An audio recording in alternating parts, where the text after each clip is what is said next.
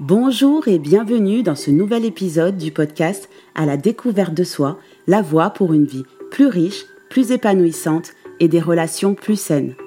Je suis Adelsa, coach certifié et votre guide sur ce chemin de la conscience de soi, de la liberté intérieure, de l'autonomie et surtout du bonheur authentique. Apprenons ensemble à nous connaître, ouvrons de nouvelles portes et construisons un avenir où le bonheur n'est pas un mythe. Bonjour à tous, j'espère que vous allez bien. Il y a 15 jours, on a vu à quel point nos pensées et notre dialogue intérieur peuvent influencer notre manière de voir les choses et surtout notre vie.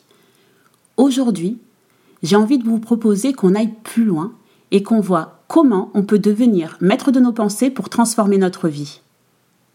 Et comme l'épisode d'aujourd'hui est un exercice qui vient compléter l'épisode précédent, si vous ne l'avez pas encore écouté, je vous invite à y aller dès maintenant. Pourquoi c'est si important de devenir maître de ses pensées? Dans le bouddhisme, on nous enseigne que nos pensées sont à la fois le problème et la solution. Elles peuvent nous emmener dans un état de souffrance ou au contraire nous guider vers le bonheur et l'éveil. La clé se trouve dans notre capacité à savoir observer nos pensées sans nous y accrocher.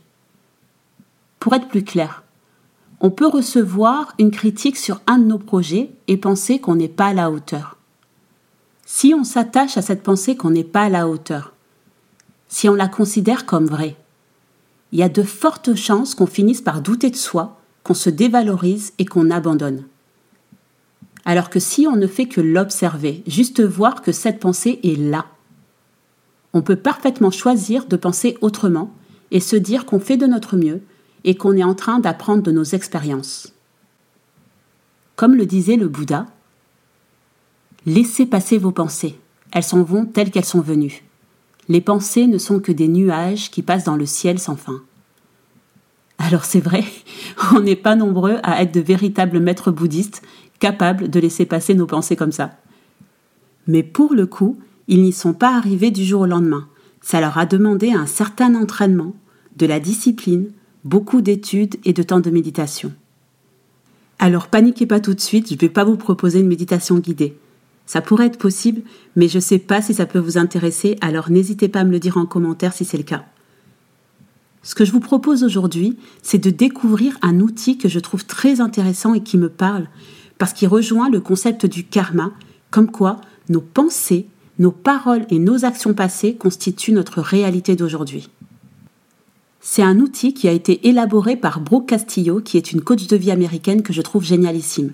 Si vous la connaissez pas, je vous invite à la découvrir. Cet outil, qu'elle appelle le modèle, permet de mettre la lumière sur le lien entre nos pensées, nos émotions, nos actions et aussi les résultats qu'on obtient dans la vie. Et c'est précisément ce qu'on va faire aujourd'hui. On va découvrir ces liens, comprendre en détail ce qu'est ce modèle et surtout apprendre à l'utiliser pour maîtriser nos pensées. Alors ce modèle, il se compose de cinq éléments clés. Le premier, les circonstances, sont des faits neutres de notre vie. Ça peut autant être quelque chose qui nous arrive ou l'action d'une autre personne. Les circonstances, elles sont toujours objectives et peuvent être prouvées. Par exemple, j'ai 41 ans. Ou alors, une amie annule un rendez-vous parce qu'elle a un imprévu c'est neutre, c'est objectif et ça peut être prouvé. Le deuxième élément, ce sont les pensées, les idées, les croyances et les interprétations qu'on a sur les circonstances. Nos pensées, elles peuvent être positives, négatives, neutres, rationnelles ou irrationnelles. Si on prend l'exemple de notre ami qui annule le rendez-vous, en fonction de notre histoire et de nos croyances, de qui on est aujourd'hui, on peut se dire que c'est OK sans plus, penser que cette amie ne se soucie pas vraiment de nous, ou bien encore se dire qu'elle a certainement une bonne raison et que ce sera pour une prochaine fois. Le troisième élément, ce sont les émotions, ce sont les sentiments qu'on ressent en réponse à nos pensées. En fonction de ce qu'on se raconte, on va ressentir telle ou telle émotion. Si on prend le cas de notre exemple, en fonction de ce qu'on s'est dit, on peut autant ressentir de la frustration, de la déception ou encore de la compassion. Le quatrième, ce sont nos actions. Nos actions sont les comportements qu'on adopte en réponse à nos émotions. Les émotions qu'on ressent nous poussent à agir d'une certaine manière. Et enfin, le cinquième élément, ce sont les résultats. Nos actions ont toujours des conséquences sur nos résultats dans notre vie. Ces résultats peuvent être positifs ou négatifs et ils renforcent très souvent nos pensées d'origine.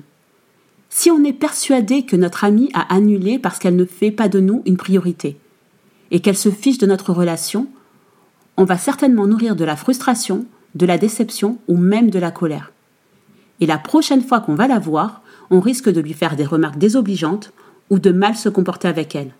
Et forcément, ce genre de comportement risque de pourrir la relation et cet ami risque de vouloir prendre ses distances.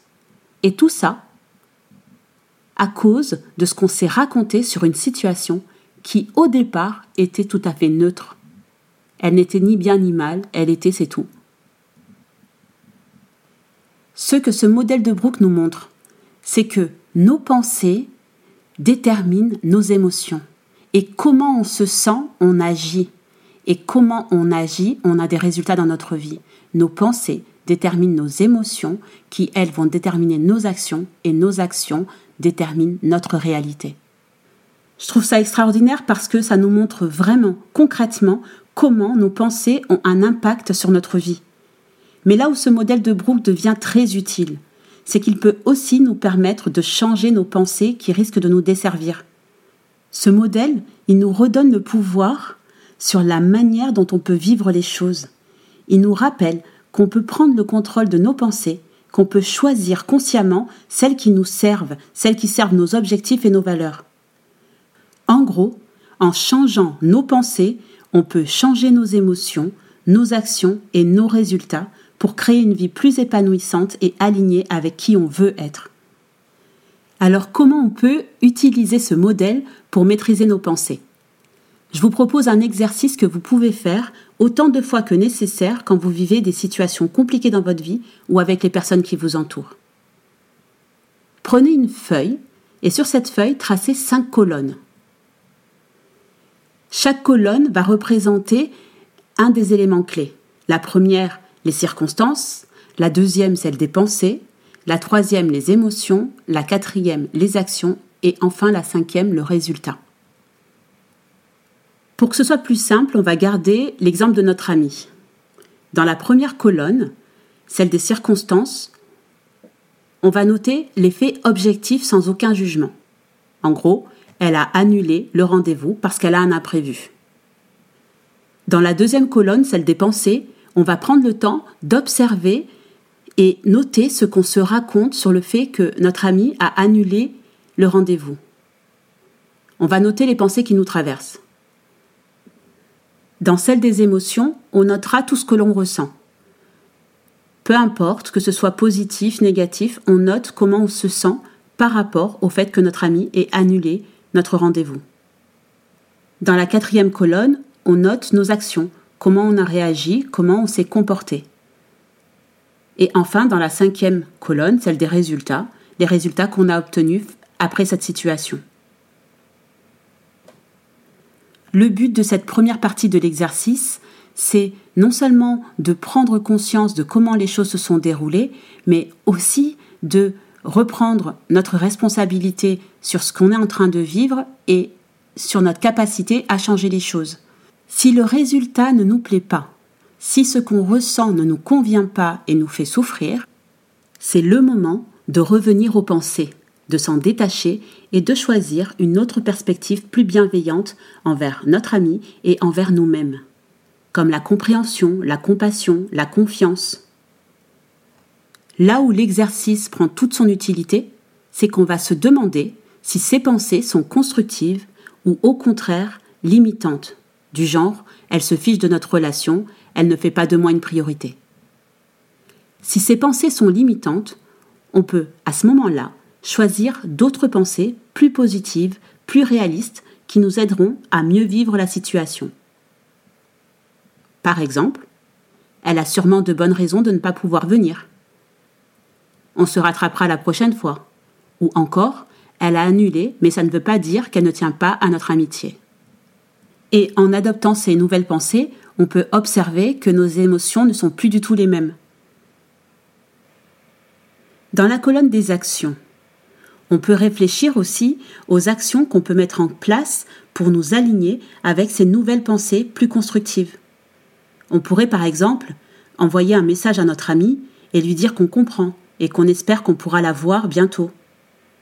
Ce qui aurait pour résultat de renforcer notre amitié au lieu de la pourrir.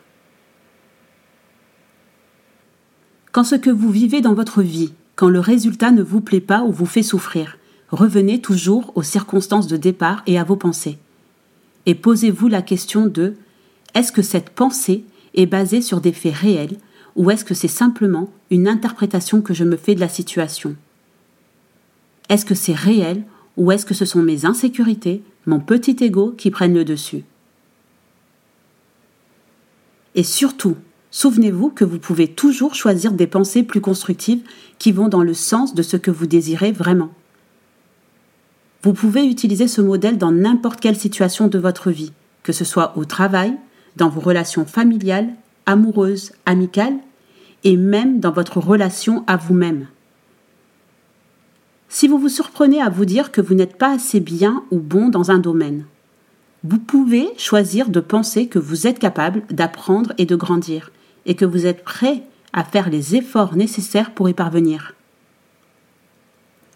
Pour vous aider encore plus sur ce chemin, vous pouvez aussi pratiquer la pleine conscience et le détachement.